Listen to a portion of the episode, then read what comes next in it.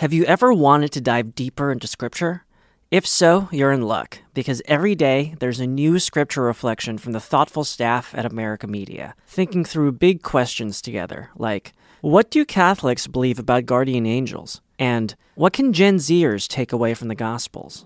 If you're already a subscriber, you can access these reflections in your email inbox or on our website. If you'd like to become a digital subscriber, it's easy to do.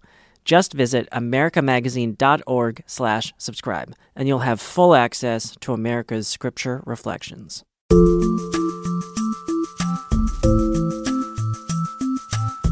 Welcome to Inside the Vatican with America Media. Each week, veteran Vatican reporter Gerard O'Connell and I take you behind the headlines for an intergenerational conversation about the biggest stories out of the Vatican. Pope Francis is visiting Hungary and Slovakia next week, and Jerry will be traveling with him. So, on this week's show, we're laying out the basics of the trip and the big questions about whether Pope Francis can keep up such a packed travel schedule so soon after his colon surgery. I'm Colleen Dulle. This is Inside the Vatican.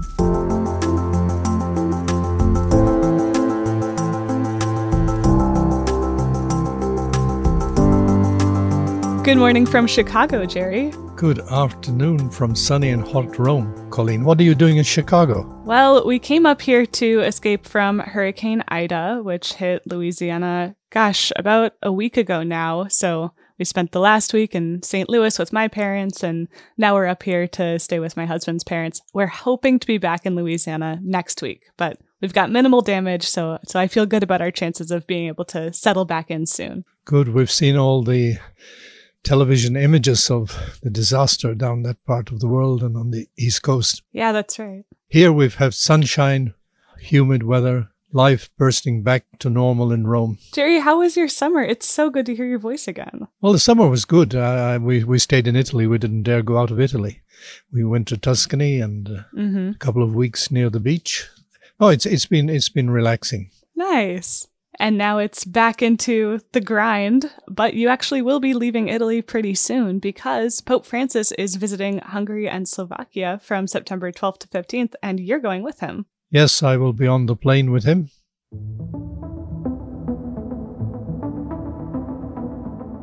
A Dio piacendo mi recherò in Slovacchia per fare una visita pastorale.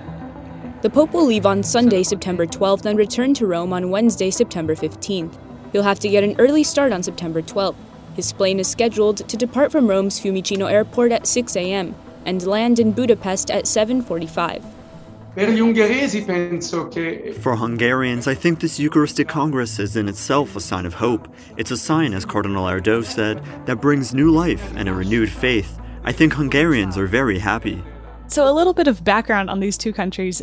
Hungary and Slovakia are both majority Catholic countries, and I thought this was an interesting choice for him because we've gotten used to seeing the Pope visit countries with Catholic minorities, right? We've talked about Iraq, the United Arab Emirates, Mauritius. We covered all of those on this show. So, why is the Pope visiting these majority Catholic countries, Hungary and Slovakia? I think basically he's very conscious that Hungary and Slovakia were countries which suffered a lot under communism. And uh, from the end of the Second World War, that's 1945, until the fall of the Berlin Wall, 1989, effectively 1990, they began to regain their independence. And he's very conscious that they've had a lot of martyrs, given the church a lot of martyrs. They have had a long history of keeping the faith. And I think he wants to recognize this. And so he accepted, quite unusually, to go to the closing Mass of the Eucharistic Congress in Budapest. That's all he's doing in Hungary. He's going to have a few meetings that morning. In the afternoon, he's going to leave. Right. You mentioned that the Pope is only going to be in Hungary for six or seven hours, maybe, to, to speak at the International Eucharistic Congress. And we should say that's a big gathering of Catholics that happens every few years in different locations around the world. And it's it's centered on the Eucharist. It brings people together to think about, talk about, pray with the Eucharist. So you'll have big open air masses, you'll have adoration, speeches about the Eucharist, homilies, and and like you said, popes don't usually go to it. After that brief stop, the Pope is going to spend the other three days of his trip in Slovakia. Why does he want to go to Slovakia? Slovakia is a small country. And as the Pope made clear in the recent interview on Spanish radio, he has made an option to visit the smaller countries of Europe, not the bigger countries. He's had a lot of invitations to Germany, which he loves, to France, to Spain, to all over Europe. But he's, he's opted for the smaller countries, starting with Albania. Then he went to Greece.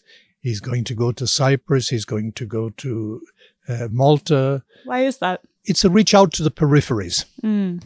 And then there's a second reason is, of course, like Hungary, Slovakia suffered a lot under communism. They had real hard persecution. And so I think visiting both places is really a tribute to the martyrs and a recognition of their history, the history of what it cost them to believe in Christ, to celebrate the Eucharist, to be together in faith, even despite imprisonment. Some of them were killed, martyred, but all of them had a hard life from 1945 to 1990. So both of these countries have this rich and tragic history with with the church facing this persecution under communism. Why then is the time split so unevenly between the countries? Why is it only a few hours in Hungary and a few days in Slovakia? Well, Hungary is first of all seen as a big country, not a small country. Secondly, he was invited to the Eucharistic Congress. He wasn't invited to visit the country. He was invited to the Eucharistic Congress. Whereas in Slovakia, he was had an open invitation to visit the whole country. Got it. Why why is that? Well, because the president invited him to visit the country. And he knows the president in Slovakia is very strong in uh, combating corruption in the country. But he also wants to encourage the church in that country, as well, of course, as in Hungary. In Hungary, he's going to meet the bishops. And I'll be very interested in seeing what he says to the bishops in that country. Because in Slovakia, the Catholics are in the majority. In Hungary, they're about 36 to 40% of the population. They're both Christian countries. But immediately after the war, the fall of the wall of Berlin, there was a big revival of sense of freedom in the church. They were going, doing well, etc. And then in these years, since year 2000, I would say, there's been a real process of secularization in both countries. Right. The church is kind of, it was thriving under John Paul II, like a lot of Eastern Europe was able to. And then it started to decline in the years since then. And now we're seeing sort of a parallel with what we see with the United States, where young people are having a really hard time relating to the church. And part of that has to do with politics. The bishops in Hungary, they're a lot more allied with Viktor Orban, the president's uh, anti migrant policies, his kind of populist politics that he ties religion up into, and, and the bishops go along with that. Is Would you say that's accurate? Yes. I mean, in Hungary, you've got a population of 10 million people. The government of Viktor Orban, who's governed the country now since 2010, he has linked himself with what was the Christian Democratic Party, and they have used the religious ticket to gain votes and keep in power. And so he's presented Hungary as the defender of Christian values, Christian faith in Europe. So, how does that stack up with the president of Slovakia, Zuzana Kaputova? We know that she has a, a, pretty good relationship with the Pope and a pretty different politics, right? It's it's a much more open politics in uh, Slovakia, and uh, the church is is in a majority there. Whereas Orban, Prime Minister Orban, he's not president. He he is closing the frontiers. He's putting Hungary on a defensive track. For example, now that uh, there's a possibility of many Afghans coming to Europe, he's he's making clear he doesn't want any in the country, and he certainly doesn't want Muslims. The same is not true. There's a much greater openness in Slovakia. Do you think that the time difference between these visits? Uh, I know you said it was because the Pope was invited to go to this Eucharistic Congress in Hungary and not visit the country, but does it does it have political implications too? You know, can we say that the Pope is visiting Hungary for less time because he wants to maybe give less support to, to Hungary and to its bishops and to its politics? It's very interesting. The Hungarian secretary of the International Eucharistic Congress was asked this question recently when we had a briefing. And he said, Well, if you invite people to a meal, you don't expect them to stay overnight. I guess that's true, yeah. He said, Well, he's the president of Hungary and the president of the bishops' conference invite, invited him to a meal. Well, as I'll say in my article, I'm, it's not so, such a convincing argument. But the first thing is that the real reason the Pope is going to Hungary is for the Eucharistic Congress. I, I don't think he would have gone otherwise. So we know that papal visits usually have political goals in addition to spiritual ones. So I remember when the Pope went to Iraq, we talked about how his political goal was to kind of boost Iraq's profile, right? We wanted to, he wanted to let Iraq basically prove that it could pull off a papal trip so that there would be more investment in Iraq that could maybe lead to more opportunities for citizens because he wanted to, to stem the flow of young people leaving Iraq because they had no opportunities there. Mm. We touched a little bit on this already with migration, but what are the key political issues in this in this papal trip to Hungary and Slovakia? And then what are the goals with those political issues? I think since he's written his encyclical Fratelli Tutti we're all brothers Francis has been pushing this idea. We must recognize each other as brothers. We must open our hearts to them not build walls build bridges not build walls. I, I, I think this will be his message throughout that's his message on migration. And uh, secondly, I, I, think he wants Hungary and uh, Slovakia to remember that their forefathers gave their lives to keep the faith and that they gave a great witness to the Catholic Church, to the Universal Church, to people throughout the world, that they were prepared to die rather than give up their faith in Christ. That sounds more like a spiritual goal than a political goal, right? Well, it's, you know, what's politics and what's religion? We, go in a big discussion here, Colleen, because really, I mean, you're talking about the lives of people, how they live, how they, their country is governed, whether it's open, whether it recognizes other people as brothers and sisters or sees them as enemies. Francis reaches out to other religions, the followers of other religions. Right now, the policy of the Hungarian government isn't exactly that. But as I said, I think one should remember that at this Eucharistic Congress Mass, there will be what they call a theological symposium before it, at which religious leaders, famous Catholic people, leaders from different countries, like from Myanmar, Cardinal Bo from Myanmar, which is suffering right now, has been invited there, and the Pope will meet him. So too has Cardinal uh, Sako from Iraq. So too have the bishop from Cameroon. There's a bishop, a cardinal from Brazil. Francis will meet all these people. And so they have been specifically invited by the Hungarian organizers because they are suffering for the faith. So we were just talking about how there's kind of this question of what is political, what is spiritual, and, you know, can they really be separated? And I don't think they can. So going back to the the spiritual purpose of this trip, you know, we were just talking about the Eucharistic Congress and the fact that the Pope is going there, presumably to to deliver a message about fraternity, about how we're all one in the Eucharist in the body of Christ, right? Now, as an American listener might might think listening to this story, whenever we hear about communion these days, it's often in the context of what end up being called the communion wars, right? This this debate among the American bishops with some pushback from the Vatican about whether Catholic politicians should be receiving communion. Does this have anything to do with that? I think you're in very different worlds.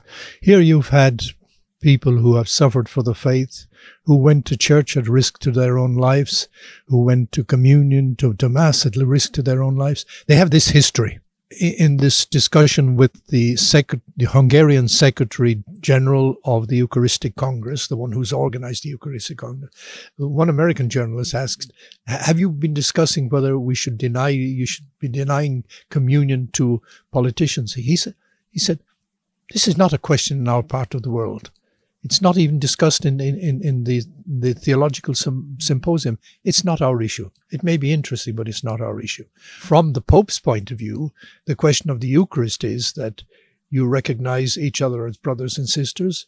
You reach out to people, not close down. And I, I think uh, it'll be very interesting if the Pope is asked the question. I think he, people will see very quickly.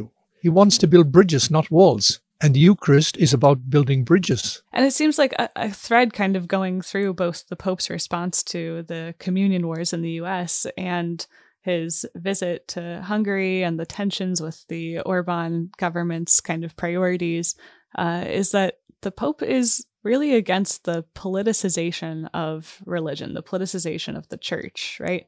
This Fratelli Tutti message, as much as people might think of it as being, you know, a progressive agenda or whatever, it really goes beyond politics and it's all about just understanding one another as brothers and sisters. And you know yes then you eventually have your politics be informed by that but politics are not the starting point. The the faith and the community the sense of community are. I, I think the pope will be very very clear i mean if you look back what did he say in iraq what did he say when he went to to the arabian peninsula the first pope ever to go there it was all about you know we must recognize that we're brothers and sisters. And it, it's a difficult message for people, especially in polarized political society. And uh, there's a certain polarization of politics in Hungary, as there is in the United States, but perhaps more in the United States. I, think the Pope is his message is very clear. We are brothers and sisters, and we have to learn to respect and treat each other as such. We may have different ideas about resolving concrete particular questions, but the basic fundamental message of the gospel is this. Right, and we'll probably hear a lot more of that on this papal trip.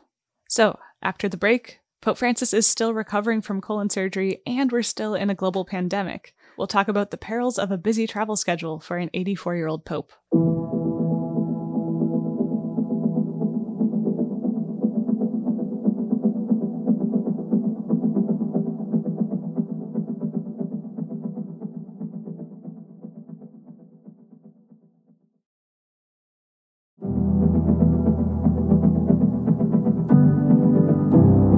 Eh, ahora puedo comer de todo. Que antes con los divertículos no se podía, ¿no?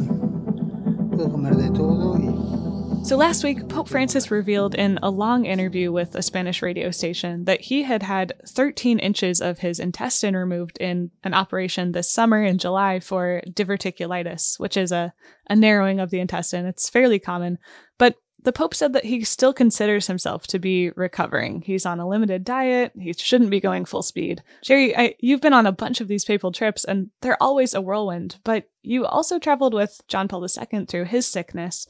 And I'm wondering if the schedule for Hungary and Slovakia looks to you like the schedule of a, a sick pope or a pope in recovery, or if it looks more like the pope's previous trips. Well, the schedule was done made before his operation, essentially. And what I've picked up in these days that instead of reducing it, then he may add one or two things. Oh my goodness! So it is certainly not the program of a sick pope. Mm-hmm. This is yes, he's two months into his recovery. He admits that he's in still in the process of recovering. He says, "I can eat everything now." Oh, good. He said, "I couldn't do this before," but it it will be energy draining for him. There's no doubt about this. Mm-hmm. For us on the plane, when we travel with him, I, I've traveled now with three popes, and this is really the most exhausting pope to travel with in terms of the hours that you can manage to sleep or the time you have between events. It really is exhausting. But he says he wants to make the most of the time he's got. And he, so he's pushing. He's the one who's pushing. I think his advisors would say, well, add an extra day, and then we'll have a more rational program. Right, loose, loosen the schedule. He's got extraordinary physical energy. He, he, he will be 85 in December, remember? I think we don't have too many specimens of people who are dashing around the world at this speed. He, this is his, I think, 34th foreign trip, and he will have done, is it 52 countries when he's finished this? And he, he's got another four countries planned to visit before the end of the year. Right. You mentioned that he's 84 right now. That was how old John Paul II was when he died, and Benedict was 85 when he resigned. And and he said that these these very busy papal trips were a, a factor in his decision. You know, I, I do wonder about these are pretty grueling they can take a toll. Is there any question of of you know, could events be canceled during this trip? Can he handle the the papal flight press conference? We'll have to see what happens. I mean, obviously, there will be enormous interest in what's happening. They say already 400 journalists are going to be in Bratislava for his arrival. 400. Wow. My estimation, he's he feels pretty confident that he can do it. When he comes back, I mean, the things that I see are problematic is at the beginning of the when we get on the plane, he comes back and he spends about an hour or 40 minutes going around greeting people. Now the plane is shifting and moving for somebody who's had that kind of operation. It may not be the most advisable thing. And then at the end, he do, he will do the, the flying time is short, so he will do a press conference, maybe 20, not more than 30 minutes for sure.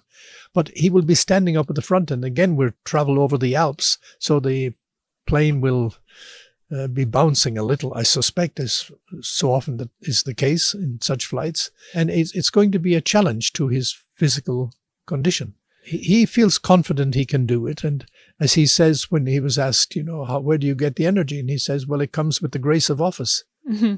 Right. I remember that.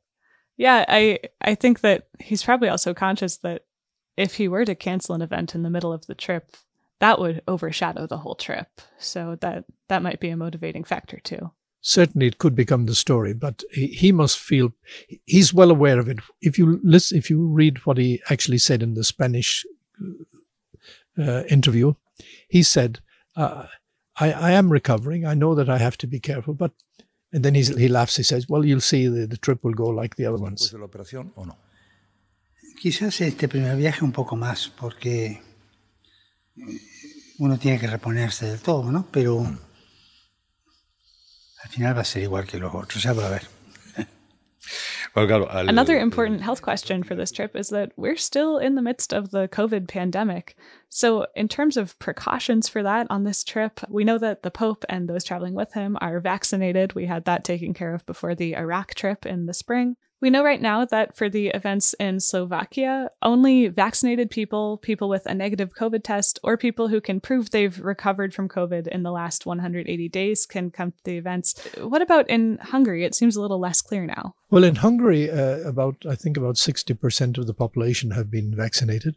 The government doesn't seem to have put down any restrictions in terms of attending mass in Hero Square, you, you could get up to, according to the organizers, maybe as many as 100,000 at the Mass. Now, will it be possible for them to respect distance, wear masks?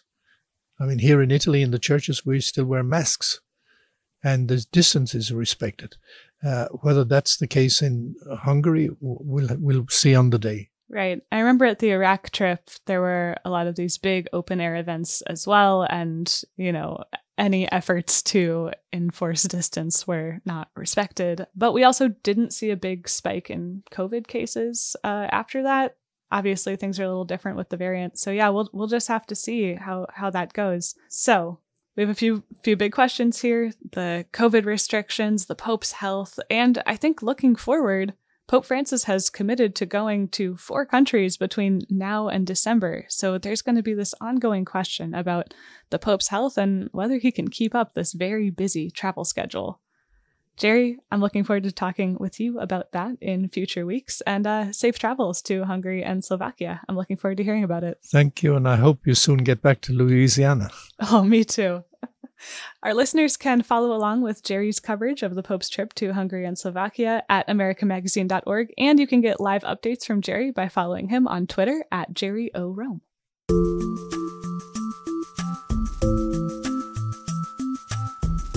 Inside the Vatican is a production of America Media.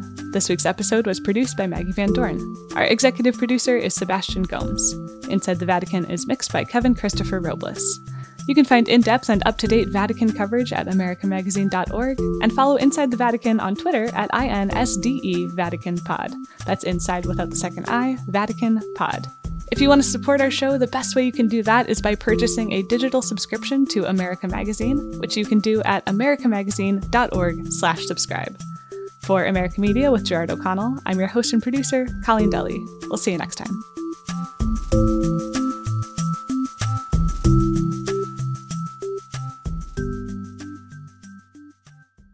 Have you ever wanted to dive deeper into Scripture? If so, you're in luck, because every day there's a new scripture reflection from the thoughtful staff at America Media, thinking through big questions together, like what do Catholics believe about guardian angels? And what can Gen Zers take away from the Gospels? If you're already a subscriber, you can access these reflections in your email inbox or on our website. If you'd like to become a digital subscriber, it's easy to do. Just visit americamagazine.org/subscribe and you'll have full access to America's scripture reflections.